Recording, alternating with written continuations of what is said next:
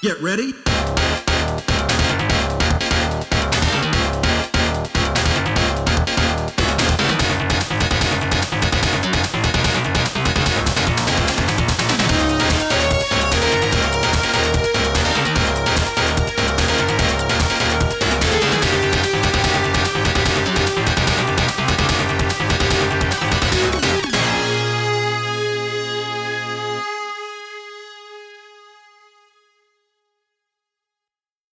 Hello, hello, hello. Welcome to the Weekly Cooldown. I am Kami Jace, your host. And I'm Paul Henderson, your semi-regular guestish co-host. And if you're joining us for the first time, this is the show where we get to know the gaming news of the week, and we get to know our guest. It is episode 187 of the Weekly Cooldown, and it is May 5th. We are 13 away from 200. Let me tell you, it got hot down here real fast. Did it? Yeah, it just, everything lit on fire the moment spring hit. Man, you know what lit on fire for me? My sinuses. Woo! Yay, allergies. I'm on the tail end of it. Like, I actually forgot to take my allergy pill today, but I feel fine. I'm going to take it later, but I feel fine right now. We've just been getting fucking rocked with thunderstorms lately. Just, Ooh. Yeah. Like, we get thunderstorms in the spring. Like, that normally happens, but, like, it's early, and it's been happening a lot this year. Yeah. It's been a particularly turbulent spring so far. Lots of rain. Well, here's hoping summer doesn't suck. Yeah. We're going to jump right into these headlines. No, it's just going to be me and Paul today. Hey, it's just us. Back into the swing of things, as you may or not know. It's been a hot minute since we've done just a two of us podcast. They're always nice and chill. Yeah, exactly. As you may or may not know, I got a new job, so I've been doing a lot of readjusting as I sneeze my way through the last 2 weeks and also readjust to going into an office. So it's just going to be two of us, but next week we'll have guests, and the week after until episode 200. Oh, I'm excited about episode 200. I don't know what it's going to be, actually. I don't know what plans you have, but... great question. I don't know what plans I have either, but they will materialize eventually. 24-hour marathon live stream. Oh my God. I think I would die. It's happening. I think I would die. I've decided. We'll see how this goes. We've got headlines. Let's get right into them. Capcom expects Street Fighter VI to be a massive hit and is aiming for 10 million copies sold for the newest installment. Woo! In an interview with Famitsu, Capcom's president and COO Haruhiro Tsujimoto said that their experience in the digital field could bring them to that goal. According to PC Gamer, Street Fighter V sold about 7 million copies in its lifetime. Tekken 7 reached 10 million copies last December 2022. And Tsujimoto said that other Capcom favorites, like Resident Evil and Monster Hunter, have been able to achieve this goal in their lifetimes as well, and expects no different from Street Fighter VI. This has been such an insane resurgence from Capcom over the past few years. Just it feels like it started with It started with Resident Evil 7, and it's just been kind of banger after banger since then. Yeah, they're doing pretty good so far. Yeah. I say so far because they have not remade my favorite Resident Evil yet. Code Veronica? That's correct. I still remember from D&O Jason. A Pathfinder action RPG is on the way, courtesy of Paizo and BKOM Studios. BKOM is responsible for many titles. Is it BKOM or BKOM? I'm not sure. I'm going to spell it out just because I can't technically be wrong. BKOM is responsible for many titles, including Age of Empires 4. We got a quick look at the trailer for the game titled Pathfinder Abomination Vaults. We know the game is under development based on the first look, but BKOM is also launching a Kickstarter for the game pretty soon. The game is being described as a Diablo-like set with a Pathfinder mega dungeon setting as its backdrop. There is no word on the release date or when the campaign will officially go live, but excited fans can sign up to be notified when it is finally on Kickstarter. The latest Super Mario Bros. Movie, which has grossed $678 million so far and has become the largest earning video game movie adaptation of all time, was for a time uploaded to Twitter by an account with a Twitter Blue subscription. Blue subscription members are allowed to upload videos up to an hour long and up to 2 gigabytes. So there were 2 posts for the entire movie. According to Forbes, 9 million people viewed the movie through Twitter before it was ultimately removed, and we'll talk more about leaks after these headlines. I kind of feel like Nintendo's just going to sue the fuck out of Twitter. Oh my God, yeah. This is just... And a bunch of people... Yeah, this is just another sign of the lack of oversight that Twitter has in Elon's running of the company. I mean, that's what happens when you sack 75% of your company and just take away all the protections that the website had built up over the past decade and a half. Like, this was kind of one of the inevitabilities of pulling a stunt like that. We don't know what he do. No, he really don't, though. But finally, the video game showcase season is just about to be upon us. Rest in peace, E3. AAA developers and companies are slowly announcing their big looks at games coming soon for later this summer, like Microsoft's Xbox Game Showcase. Microsoft said that the next showcase will begin at 1 p.m. Eastern on June 11th and will be followed by a Starfield Direct show that will dive into Bethesda's new sci-fi RPG, Starfield. Excited Bethesda fans can watch the show online on the day of. Microsoft has also confirmed that another showcase stream will run on June 13th and that in-person fan events are on the horizon as well. That's right. And those are just some of the headlines for this week. Again, if you got any I missed, any you want to talk about, I think it's been a slow news week personally. But if you, if you see something out there, just reach out. Kami Jace Gaming on Twitter, at WK Cooldown on Twitter as well. And I'm still on Twitter at Paul's Rockin' Twit for the time being until either Germany or Nintendo shuts Twitter down. Yep, one of the two. One of the two. one of an increasing list of enemies that Twitter is getting worldwide rather. Let's name all the enemies: Nintendo, Germany, everyone currently using Twitter. That's everyone who's currently affected by Twitter. So I like that you're updating the notes for the Twitter stuff that I've already read that we're not going back to. Sorry. We whenever we record the podcast, Jason and I have a shared doc open that we read stuff off of, and I'm just watching him tweak notes from things that I'm not going to read anymore. Yeah. That neither of us are going to read. I was just like, oh, that's a typo I did. I should fix that. I fix it now after the fact. That's funny. Yeah. I guess we can just talk about what we've been playing this week, huh? Oh, man. What have you been playing this week? Still more Street Fighter. Yeah, I figured. I mean, really not much has changed on that front. I'm just fucking excited. I also went to... Did I talk about the BlazBlue tournament I went to last week? No. I don't think I had a chance to. Yeah, I actually went to a BlazBlue Central Fiction local tournament last week. I O2'd hard. I got fucking destroyed. I'm not good at that game. But it was a lot of fun just hanging out with a bunch of like-minded people. I did get to play with some other people who were of a similar skill level to me as well, and I got to teach them some stuff, which was a lot of fun. Also been playing some Team Fortress Classic, which I think I did bring up last week. Yeah, Team Fortress Classic is a lot of fun. If I can't remember if I did talk about it last week or not, or last time I was on the show or not, but if not, it's basically a mod for Team Fortress 2, which kind of brings the game back to its base form. It's not quite vanilla Team Fortress. They're not exactly trying to do that, but basically the idea is, what if Team Fortress development was sort of on a more baseline path where they didn't like add a ton of new weapons or a ton of cosmetics or stuff? It's probably the closest you can get to a modern balanced version of vanilla Team Fortress. They're not trying to make the game actually be vanilla. There are alternate weapons, there are side grades, and there are some weapons that are pulled from the main game that aren't just vanilla weapons. There's also like upgraded models, upgraded graphics, all sorts of stuff like that. And there's also new game modes that don't exist in the main Team Fortress. Like, for example, there is a 4-team King of the Hill, which is super fun.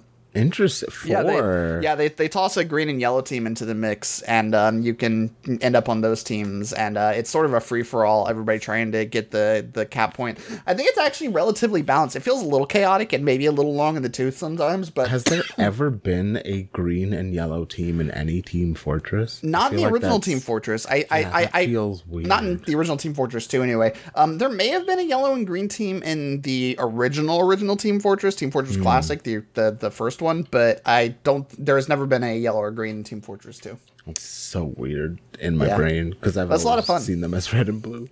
And it's been a lot of fighting games for me. I actually am getting another new controller because unfortunately the Retrobit controllers have not been working out for me. They've been kind of breaking on me. I'm not sure exactly what's going on. I could just get them warranty replaced. Apparently Retrobit has really good customer service, but I kind of just don't want to deal with that whole process. So I'm just getting a different controller. I'm getting a Hori Pad, which is another 6-button controller that I'm going to be using for Street Fighter, and it seems like it's a little more consistent. And it's also compatible with PS5 without needing to use an extra dongle, so I'm definitely going to be using that, especially if I go to tournaments and they're playing on PS5s. So that's what I've been up to. What about you, Jace? Oh, so I went back to Stardew Valley for a few days. Same, actually. Yeah, I feel like Stardew Valley is the game that I go to when I know I'm going to be anxious for a while. And so I fell back on that, and I've been playing that for a while. But then, for some reason, I started thinking about the lore to Max Payne. Interesting. Just very randomly while I was, like, doing the dishes. And so I was like, I know all of Max Payne 2 almost by heart, and I don't think I know Max Payne 1 the same way. So I've been playing Max Payne 1, the first Max Payne, for a couple of days now, actually. And the PC version, like, mechanically, technically, does not hold up very well. It needs, like, third-party fixes, things like that. But as narratively, as a game, it is, like, very middle of the road as far as it holds up, but I still have a very, like, soft spot for it. You said Max Payne 3, right? Max Payne, the one. Oh, Max Payne, the original, the first. The ones, yeah. I'm really digging it still, despite it being like over 20 years old by now. And like I said, and narratively, there's some things in there, you know, some misogyny and some light homophobia. I say light because it's not as bad as it very well could be. But it's still very enjoyable. And it actually made me decide that during my streams that I do sometimes on twitch.tv/KamiJaceGaming, I am going to start doing, like, nostalgia trips. I'm going to do Formative Fridays, where I'm just going to go through games that, like, I've grown up playing. Ooh. Kind of chat about them while I go through them and discuss lore and story and all that. God, that's pretty fun. I need to figure out a way to stream the Sega Saturn in a way that isn't completely miserable, because I've got a lot of Sega Saturn games that I really want to stream. I've got, like, Fighting Vipers 2 and Fighters Megamix, and now that I actually know how to play fighting games, I think those would be a lot more interesting for me. Like, I liked them when I was a kid, when I was just fucking mashing buttons and doing the funny buttons, but, like, now that I actually know how to play a fighting game, I think I can appreciate those games in a whole new light and just have some fun with them. Yes. Fighting Vipers, rather, is an especially interesting one because the big Sega fighting game series that did end up becoming the game that everybody knows is Virtua Fighter, and is Dead or Alive's not Sega, right? No. I think it is. Is it Sega? Oh, yeah. Dead or Alive Games, not the band. That's a band? No, it's a Team Ninja, Koei Tecmo. Yeah, okay. I was like, that's not Sega. Yeah, so Virtua Fighter kind of took off, but Fighting Vipers was a series that they only made two games in the Fighting Vipers series, but it was kind of developed in parallel to Virtua Fighter. Virtua Fighter, of course, is known as, like, being the first 3D fighting game with arenas, kind of like what sort of developed in parallel with Tekken, but Virtua Fighter was one of the first, I think. And Fighting Vipers was almost like a sister series to the game where instead of having, like, a limitless or a ring out types of arenas, it was like a boxed in arena where you could, like, knock people against walls and you can kind of juggle people, kind of like modern, kind of like Tekken a little bit. And what was really interesting also was the game also had an armor system where if you beat somebody down enough, they would actually, you did a blowback move on them, it would knock their armor off and they would take more damage. I don't think it increased their mobility at all either. So it was just, like, strictly you've made your opponent weaker for the rest of the game. Right. It was just a really interesting time for fighters, especially because there is a game that married the two series that I really like called Fighters Megamix. And Fighters Megamix, they took Fighting Vipers and Street Fighter, they took the cast from those games, mashed them together into one game, and they just had the two systems running in parallel with each other. It was super crazy. Like, the Fighting Vipers characters had armor and the Virtua Fighter characters didn't. They just kind of threw the two games together and hoped the systems didn't mess up too bad. And also, there were characters from Sonic the Fighters in it. There you go. Specifically, two characters, Bark and Bean. That's really why I was like, of course it's a Sega game. Like, it feels very much like Sega was like, this is our baby. But I guess maybe Tecmo and Team Ninja are very Sega adjacent. I think so. It seems like they do mostly Sega-ish things, if that makes sense. Yeah, kind of. Especially back in the day, they kind of made similar types of games. And also on the Sega Saturn, God, what else? There's a game called Dark Savior, which I think I've talked about on the podcast before, but it's an isometric top-down everything game. Like it's such an insane game. They couldn't decide what genre they wanted the game to be, so they just sort of made it every genre. It's like, it's an RPG, it's a fighting game, it's an action game, it's a platformer, it's a racing game at one point. Like they just sort of threw the kitchen sink at that game. Anyway, I'm sorry, I've just been sort of rambling. No, you're good. But I it's making me think, because like I've thought a little bit about what format of Fridays would be. I definitely want to play Max Payne for people, both 1 and 2, because I think those are very formative to who I am as a human. Sure. But like beyond that, I've been thinking like I definitely want to play Metal Gear for people. I want to play Tenchu for people, and these are all very PlayStation games. So I would have to get my PS2, and I would have to get the capture card stuff, and make sure that I can run a PS2 on my computer, and also like through Twitch. So I'm still like developing a list that maybe doesn't lean so heavily on the PlayStation, and maybe I can use Steam or something to help me facilitate. Because I mean, you're talking about doing a Sega Saturn. I think if I did do something like that, I would absolutely want to focus on the Sega Saturn, just because, like, in America, the Saturn was just not the console that it was in Europe. Like Sega was a European company for some reason. That was like, it was Japanese and it was European, but it never really took off in the States in the same way. And I think it would be really interesting to expose people, other like people in the States who didn't have that familiarity with the Saturn, to some of the more out there games. Like, I've got fucking Baku Baku Animal, which was a puzzle drop game, but it was, I remember that game specifically because I remember fucking Baku Baku Animal because there's a part in the game that has straight up untranslated Japanese, and it was the first time I had ever seen Japanese before, and I didn't realize that it was a foreign language. I thought it was something that was made up for the game. Oh wow! Yeah, I was That's very amazing. Young. I was very, very young. I didn't know that it was a foreign language. I just couldn't comprehend the symbols that I was seeing on screen. I was just like, "This is some video game shit." Yeah. Amazing. Mm-hmm. I want to do like the Super Nintendo Harvest Moon. Yeah, that was a good one. There's so many games, so I gotta figure out how I'm gonna do all of this. But yeah, looking forward to revisiting my youth in a way. The funny thing is, I feel like streams like that are going to become a lot more popular like 20 years from now. Sure. Like, just taking the long view, it's like once we become like older adults and we're like in our 40s and 50s, like these Gen Alphas and Gen Betas are going to grow up, and they're going to be like, I think there's going to be a newfound craving for like watching people play these old games. Like the people who were there playing these old games, like, were like presenting the past to the new generation or something. Yeah. I think there's going to be something there. Well, I'm going to start it. It's going to start with me. I believe in you. Hooray. I'm excited. I'm really excited to start. I mean, I'm thinking about it already. Like, Tenchu. I remember, I have this very vivid memory of loving Tenchu because it was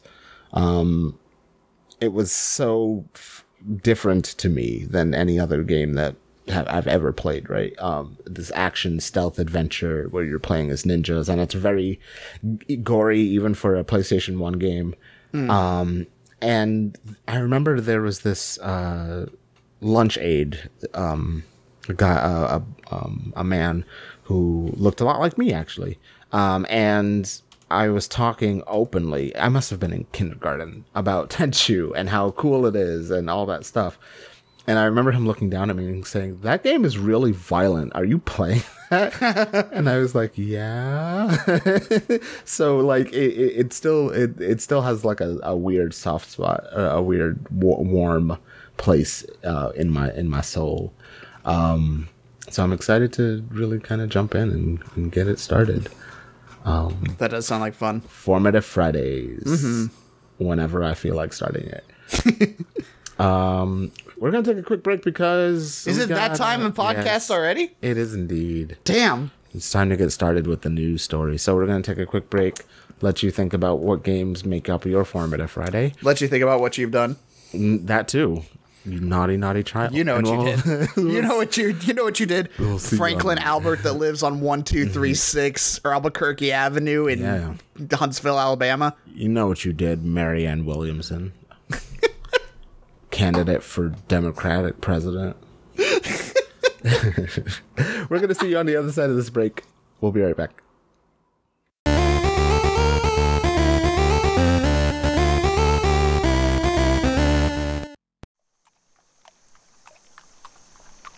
This world is a peaceful one.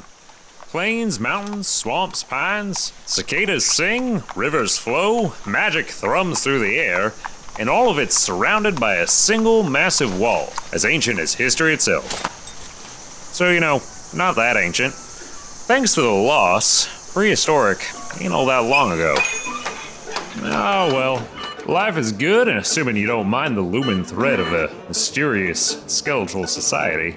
Side Character Quest, a D&D adventure, one player at a time. Some worlds need a hero. This one? Might need a bit more than that.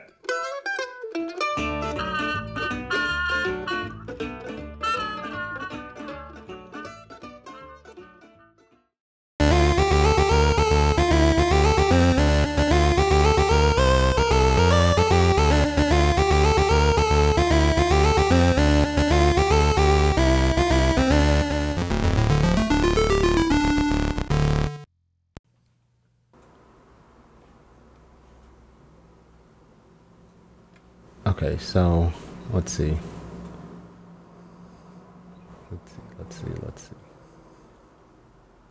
Oh, okay, here's one.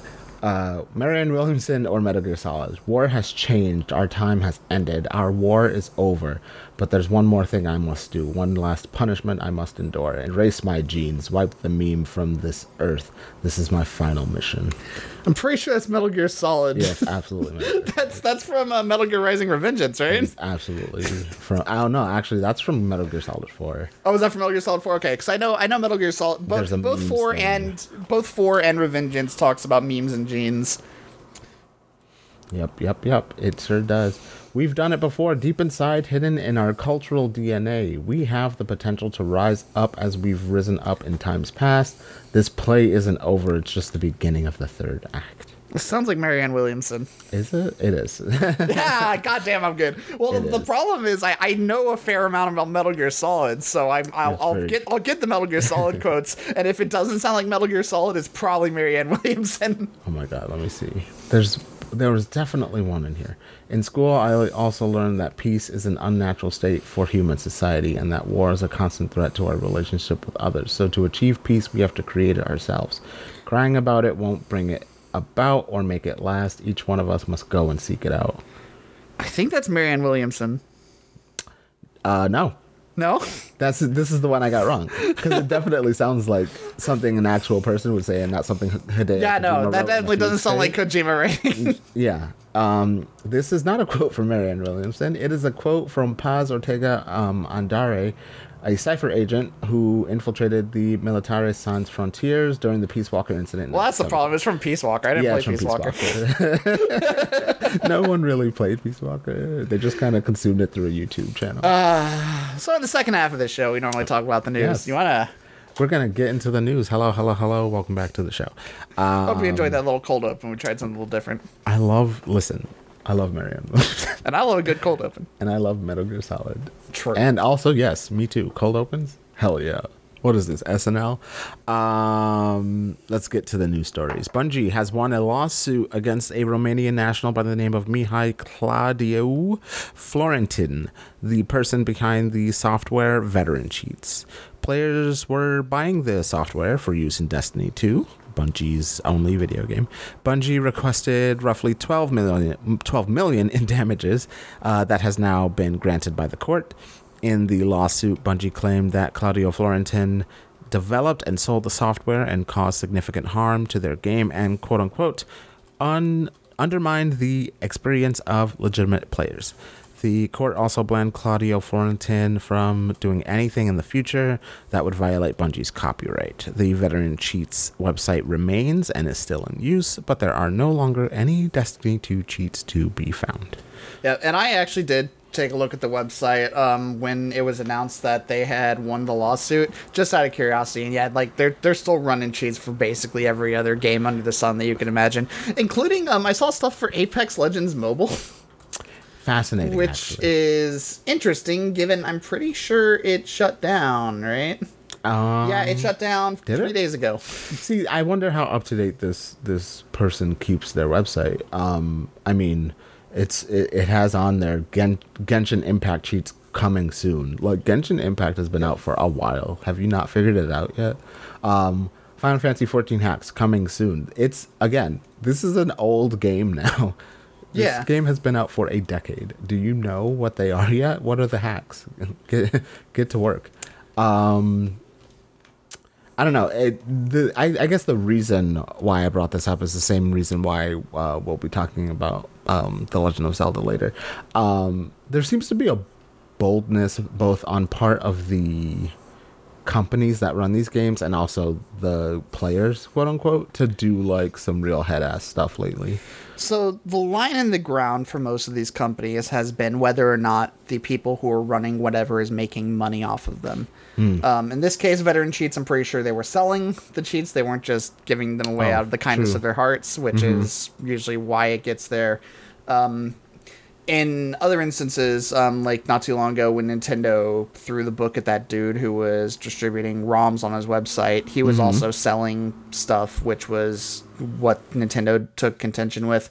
And in the end, that's what people end up getting bopped for, not outright doing these things, although Bungie and other companies have also tried to shut down cheat makers just generally, but like most people aren't making cheats out of the kindness of their heart. Most of them are being sold. That's the major issue here. But also it does ruin the integrity of the multiplayer experiences that people are trying to enjoy, which is a big part of why, you know, cheat prevention also exists and why accounts get banned when you're cheated. You're not just slapped with a stick and said, "Hey, don't do that again." You get banned. You don't come back. Right. Exactly. I'm always kind of fascinated by people who, especially in the world of post Dark Souls, where, you know, we got the get good thing going on, that people are very brazen about still, you know, hacking and cheating and stuff in their games. I guess I'm very confused by the idea of paying for cheats. Well, it's because people already paid for it. Aren't interested in getting good. They're just interested in winning. Yeah, I guess so. Regardless of whether or not they are good or not. That's where the issues start. That seems to be the quintessential humanistic point is, I just want to win. I don't care how. Yeah. Even in video games, which that's why people cheat. Little going on. I remember when I was like 14 years old, actually, I did try to cheat in a video game one time. Yeah, I know. Shame on me. It was Gunz the Duel, and it was I didn't even the thing is I wasn't even really interested in cheating for the sake of cheating. I just wanted to see what it took and if I could. Yeah. And the moment I loaded it up, my account immediately got a 3-day ban. Nice. Like the cheat detection found it perfectly. There was no concern about it. And I actually got really upset. I like made a post on the forums. I was like, "I'm sorry, I'll never cheat again." And they were like, "Dude, your account's gonna be unbanned in like 3 days. Just chill. Don't do it again." And I was like, "Okay." It was so fun. The other game on Gunz the Duel's website. What's that gonna be? I can't remember. What else did Mate Entertainment make? Good question. Area Games. What were they on? So Gunz Duel was made by Echo of the Soul. Myatt. Twin Saga. I remember that one. Ooh, I think that was by them. Did you just like unlock and? I think I remember. For me? I didn't play this game. Area did Fear Online and Dream of Mirror Online. Domo is a great game. I'm pretty sure that game still exists. Go play Domo.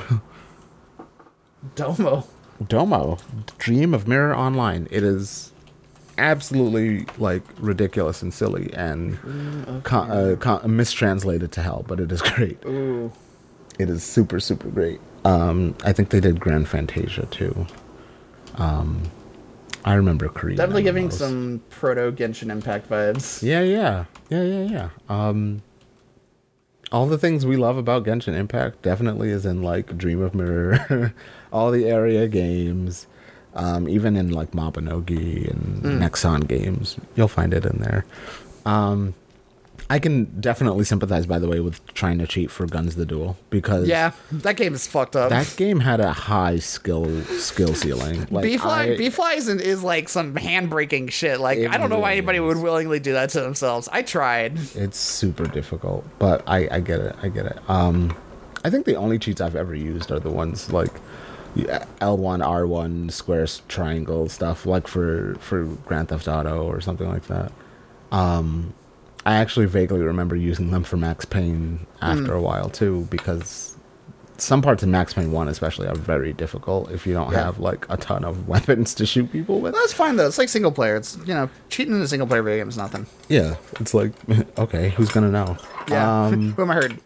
Who am I hurting? Unlike Mihai Claudiu Florentin, nobody. I can't imagine having to pay any company $12 million in damages, but here we are. Obviously, he's almost certainly not going to have the $12 million. So what they usually do is they just garnish paychecks for the rest of your life. That's basically how it works. Which is, again, awful. Yeah, it's pretty fucked up. Imagine having to do that. Your turn. Hey, okay. Discord is changing the rules and finally getting rid of discrimination, which seems like it's a really long time coming, but better... you know what? No, I misread that. Discord is getting rid of discriminators. That is the 4 digits after most Discord user handles. Co-founder Stanislav Venishevsky explained that the current system has become a little too unwieldy, I guess, as more and more people use Discord. So now, instead of the discriminator number, Discord will soon take the Twitter approach of making users choose a username that will have an @ symbol attached to it and a display name, which is free to be whatever the user chooses, can include emojis, a variety of letters and styles, and so on. The support article referencing this change says it will begin in the coming weeks, and users will be notified when it is time for them to choose a new handle. Discord is trying to become a fucking social media platform. God damn it. Yeah.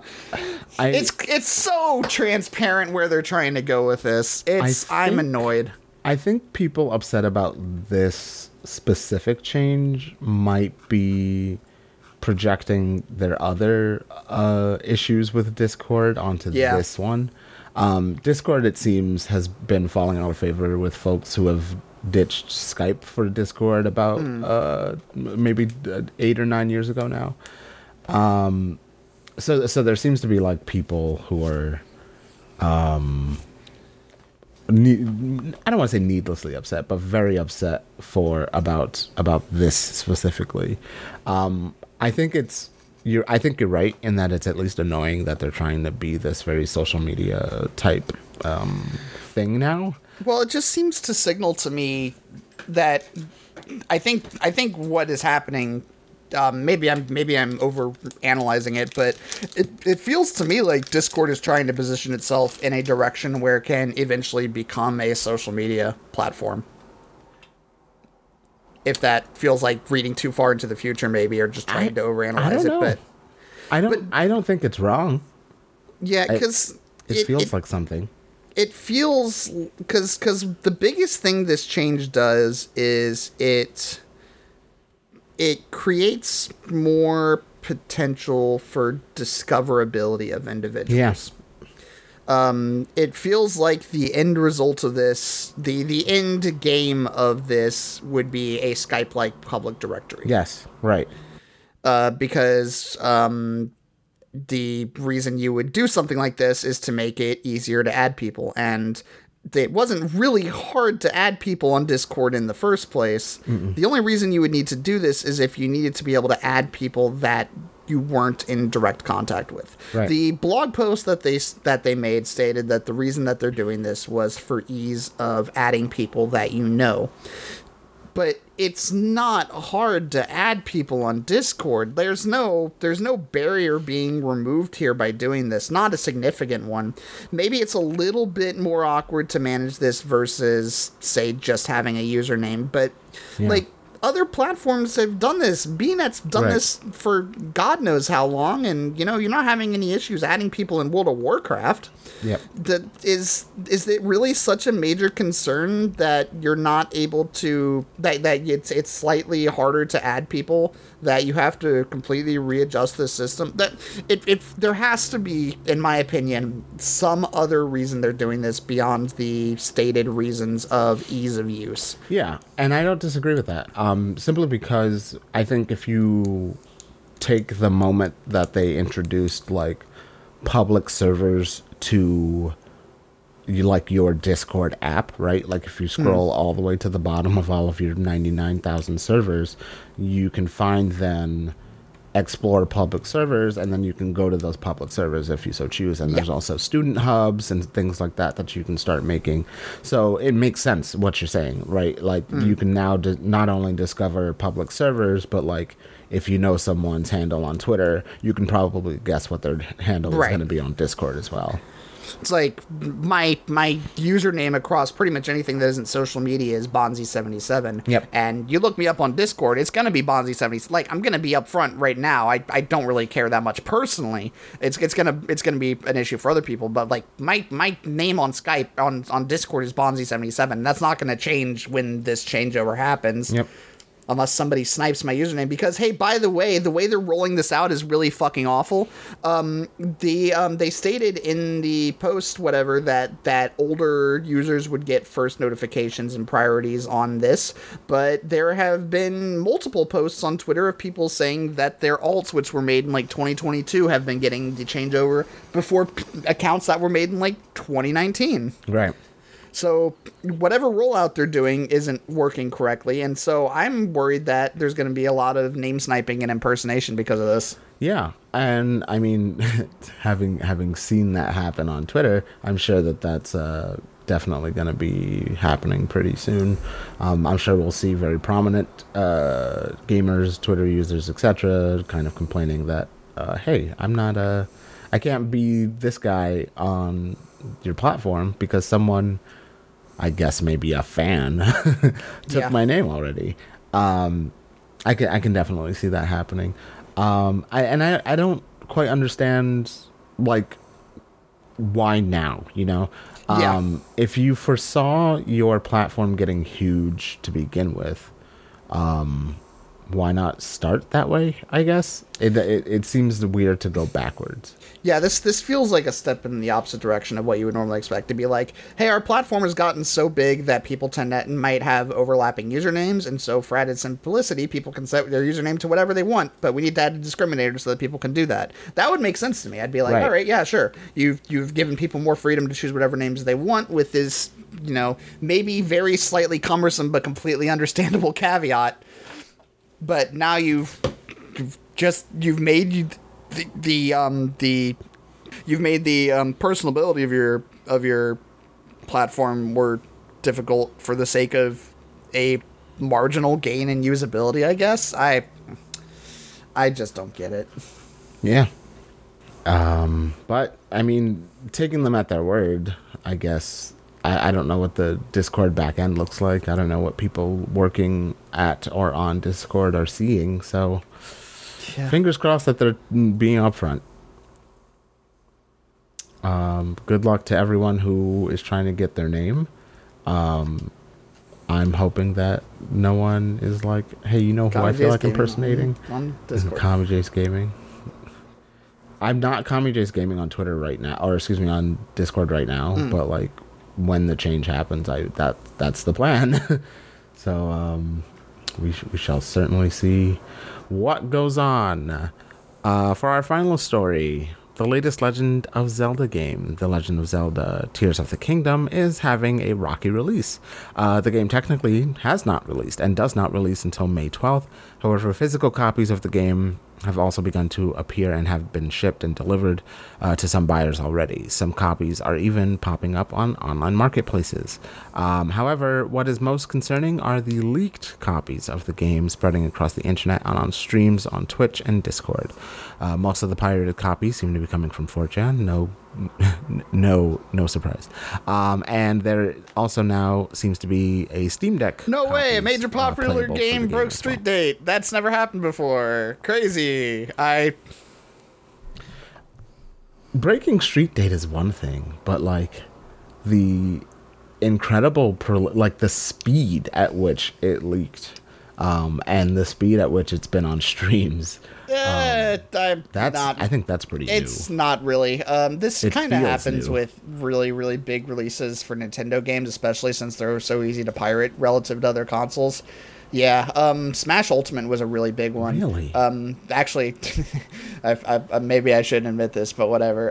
We actually had a copy of Smash Ultimate 2 weeks before it came out because we had a hacked Switch. Yeah, we were able to download it off the internet and play it 2 weeks before it came out. And I think... Oh, yeah, no, actually did the same thing with Breath of the Wild as well. I actually got Breath of the Wild on the Wii U like a week and a half before it came out. Yeah, but this is not a new thing, especially not for Nintendo games. Nintendo games especially are just like notoriously easy to pirate relative to other consoles.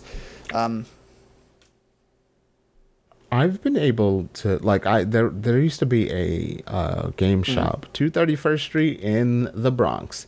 It was a little indie shop. No, you know, some guy ran it. He loved video games. But he would always have new releases out like a week before they were supposed to come out. And I would always go there and pre-order, any kind of Nintendo game or Pokemon or anything like that, because I wanted to be ahead of everyone else. So I knew he would have it. So that doesn't seem uncommon or weird to me, right? There's a lot of retailers that seem to want to get it out the door. No, that's actually pretty bad because if your distributor catches wind of that, they can just straight up stop selling to you. Yeah, there are like certain agreements and stuff that you can actually get in trouble for that with the companies. Yeah, so that's actually so much pretty surprising to hear that a store is just brazenly doing that. Oh yeah, I thought it was like, of course, if you go to a small retailer, they're gonna be like, yeah, here's your game. That's not a thing. Give me your money. Fascinating. You might want to redact that New York City, baby. Address from the podcast just in case. That store's not there anymore. I went back home once and I was like, where's the cool store that had the games that I liked? For crimes. Gone. For crimes. I don't know. I think it's, I mean, on one hand, like, I'm not going to say pirate video games, but I don't enjoy capitalism. Now, for these big releases like this, do what you want. I haven't done it for this one. I'll be fully open, but, what I've done is if I'm very, very, very excited about a game and I'm very impatient and it gets leaked early, I'll pirate it. And then when it comes out, I'll just buy it when it actually comes out. Sure. Yeah. Right. Because then it's slightly less illegal. Yeah. Or not illegal at all because you own it. I guess I am shocked by the leak part, especially because of what we spoke about earlier, like with Nintendo, especially over recent years and months and years, just really making people pay out the nose for. So, I want to reiterate, the big issue was the fact that people were making money off of this. So if somebody was, like, maybe selling a early copy of Tears of the Kingdom, like, you know, some of those online distributors might be where they could run into some trouble. Or, you know, any stores that broke Street Date, they could run into some trouble for that. Any place that just, like, happens to incidentally upload the game, especially once it comes out, the worst that'll probably happen is it'll get DMCA'd. If they really want to bring the hammer down, they could certainly do some lawsuit stuff, but it's probably unlikely to happen unless somebody is trying to resell the game illegally. Yeah. Still, no, I agree. I'm not saying it's not messed up. It definitely is, but it just feels. It also. I mean, even knowing the risk, I guess, right? Like, even knowing that, like, oh, I'm not selling it, so I should be fine. Even knowing that, I feel like I would be like, never mind. This is, I found this out by accident. I found out that I could download the game early by accident, and it's my secret, and it's going to the grave. Like, I don't think I could share that with people. It feels like I'm testing fate, I guess, in a way. And which is, I guess, my surprise with people who have the, let's say, gonads to just go ahead and do something like that. But yeah, I guess no one will get certainly not the individuals, and especially not the individuals who are downloading it and playing early. They don't really chase down those people. They focus on the people who are just reading it. Sure. Well, for everyone else who is not getting the game early and are still waiting another week before it comes out, or 1 week from yesterday. I will be getting a physical copy. Going back, one more game that I forgot to talk about that I've been playing this week. Fucking Mega Man Battle Network. Oh, hello. Yeah, just to bring it back to the beginning. Yeah. Oh, really? So that's fun Paul backstory. When I used to watch Saturday morning cartoons as a kid, they did like those giveaways every once in a while. And when the Mega Man Battle Network anime was on, one of the giveaways they did for like one of their mega stuff Saturday giveaways or whatever, was they did a giveaway for Mega Man Battle Network White and Mega Man Battle Network Blue, the third one. And I actually won the sweepstakes and I got the game for free. Yeah, it just showed up in the mail one day. I was like, what the fuck? Amazing. Yeah, I won it, and I got it like 3 months after I signed up for the sweepstakes. Yeah. Very cool. I'm very excited to actually play it. I beat the first game, which I understand why people say to skip it. I think it's fine. It's a little tedious, but I've played worse.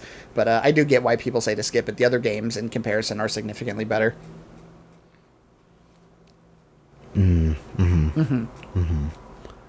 Fascinating Paul lore for your ears today.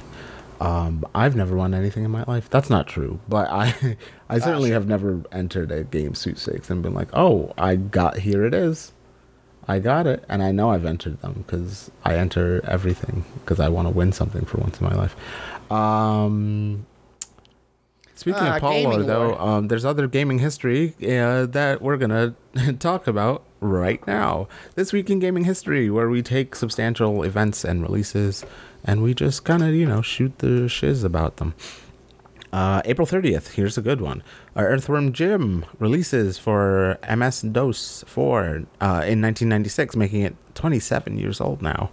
The first Resident Evil remake comes out for GameCube, released 21 years ago in 2002. Didn't the guy that made Earthworm Jim end up being a huge piece of shit? I'm going to double check that just to make sure I'm not just slandering some dude. I'm not sure Let's make sure. Hold on. You're slandering a man. Doug Tenapple and David Perry. I'm sure these people are actually maybe. Let's see. Earthworm Jim. I don't know. Oh, fun tidbit I didn't know, I guess. Rockstar Games technically is Earthworm Jim adjacent. So that's cool. Yeah, Jung Tenapple is like highly transphobic. There you go. Yeah. Oh, is he? What a pity. You made Earthworm Jim, arguably a good game. Too bad. Oh, or is possibly. Yeah, Doug Tenapple, or Tenapple, whatever. Anyway, he's actually not involved with Earthworm Jim anymore, apparently. So. But he made Earthworm Jim NFTs. You suck, man. This man sucks. Resident Evil doesn't suck, though. It's kind of great. And the remake was great for the GameCube. Very nostalgic, but also very new in its own right. And it kind of rewrote the lore in a way. So very cool, very cool, very cool. May 1st, Lucasfilm Games, founded in 1982. May 1st, Castlevania released for the NES in 1987. God, how fucking much do we owe Lucasfilm Games in general? Oh, God. Their first actual Lucasfilm-related game would not come out for many years. Their game library is actually really robust, like... they were making things that kind of looked like they could be Star Wars. Like, their first game is called Ball Blazer. And it's like a first-person spaceship shooter type thing. Except instead you're playing like sports, like basketball and soccer, and so it's like it paved the way for. I think their first actual like adventure game was probably Maniac Mansion, yeah. And that just sort of, I think so, broke the mold on a lot of what games could be narratively. Like, text adventures were carrying that standard bearer, were the standard bearer for that for a while, and then Maniac Mansion came along and just blew it all out of the water. That was on the Amiga and Apple II and DOS and all that, and just, oh. It was very, very formative. And then Indiana Jones and the Last Crusade, the game, would come out in 1989, and that's really the first Lucas thing that you got. And then Star Wars, the game, would not come out until 1991. And then, yeah, Monkey Island, some of the same Max, right?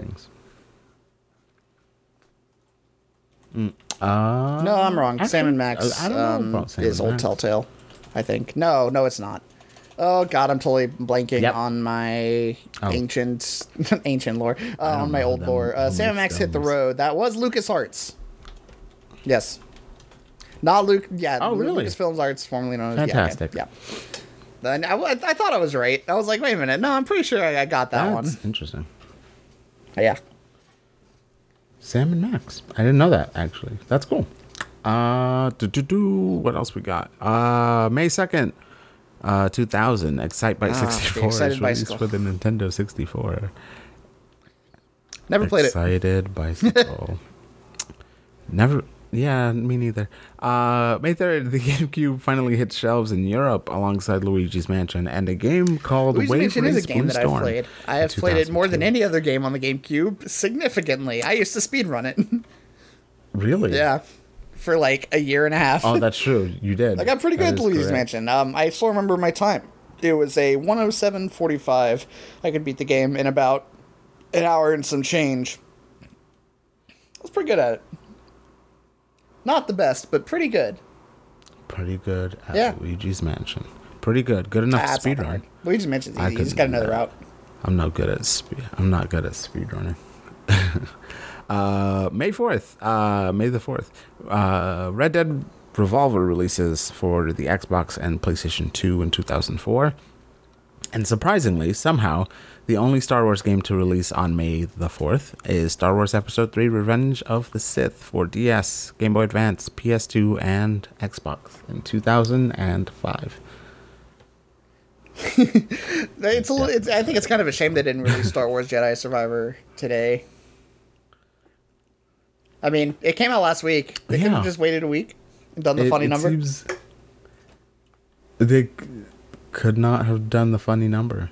To be fair, the way that game has gone with its release, I guess I get it. In what way? I heard the performance is pretty bad on release. Not a great release. Yeah. Needed a lot of patches and stuff. But if you think about it, now that it's been patched, yay. May the 4th be with you. Released today. Congratulations. Yeah. May 5th, Wolfenstein 3D releases 31 years ago in 1992.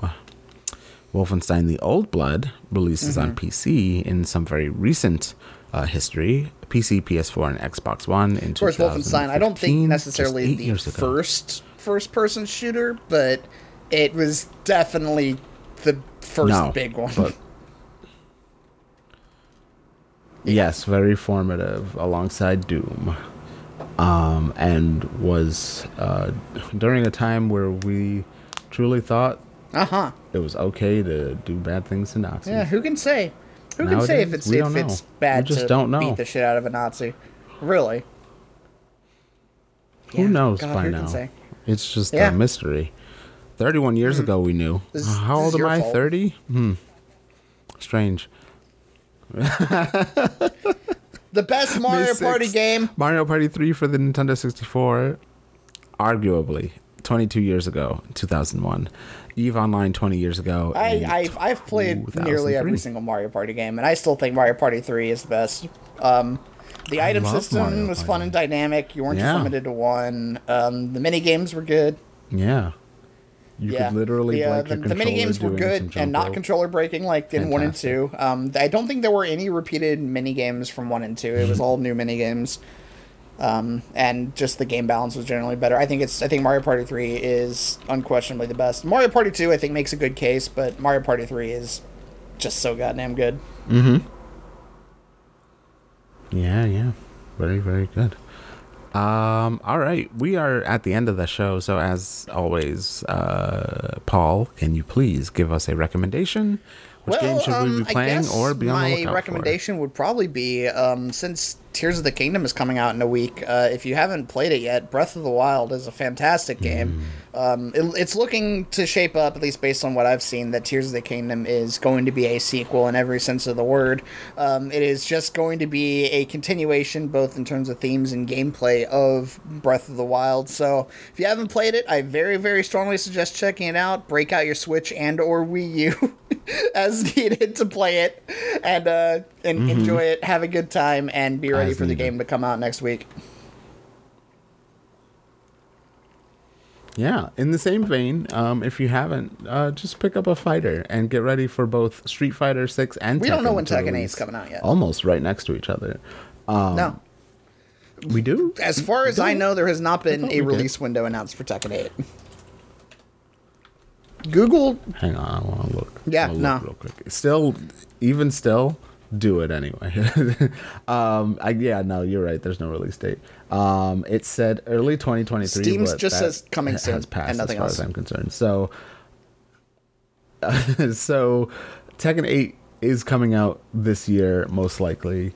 Street Fighter is coming out in like a month, and is coming out in June. So you've got a whole month to get good at some Street Fighter V or any other fighting game, and get good in those, and then jump into Street Fighter. Get into it. There's a character creator and a demo out right now, and I will say you can make some pretty good. Street Fighter 6 is on the RE engine, the engine they use for Resident Evil 7 and Resident Evil 8, and that engine is mad optimized for PC. So if you can play Resident Evil 7 and Resident Evil 8 on PC, or really like any game that was made in the last. Made up to 5 years ago, your computer can probably run Street Fighter 6. It's a very optimized game. Yeah, they're tree trunks. Massive forearms. She's just got two clubs attached to those. Just too big for his head. Meat hammers he's got going there. Oh yeah, that's where he hides the sand for Sandblast. Yeah, Sandblast. That's where he hides the sand in his meaty forearms. And finally, to finish off this episode, please let us know where we can find you on the internet. For the time being, you can find me at Paul's Rockin' Twit on Twitter, or at Paul's Workin' Twit if you're interested in finding me talking about more game development QA-related stuff. You can also find me over on Mastodon at shrike.club/@PaulsRockinMastodon, because I don't know how to spell. And as always, you can find me over at twitch.tv/Bonzi77, where lately I've been streaming more fighting games. I've been showing off my e-Honda to the masses, and hopefully if that interests you, you can come check that out and watch.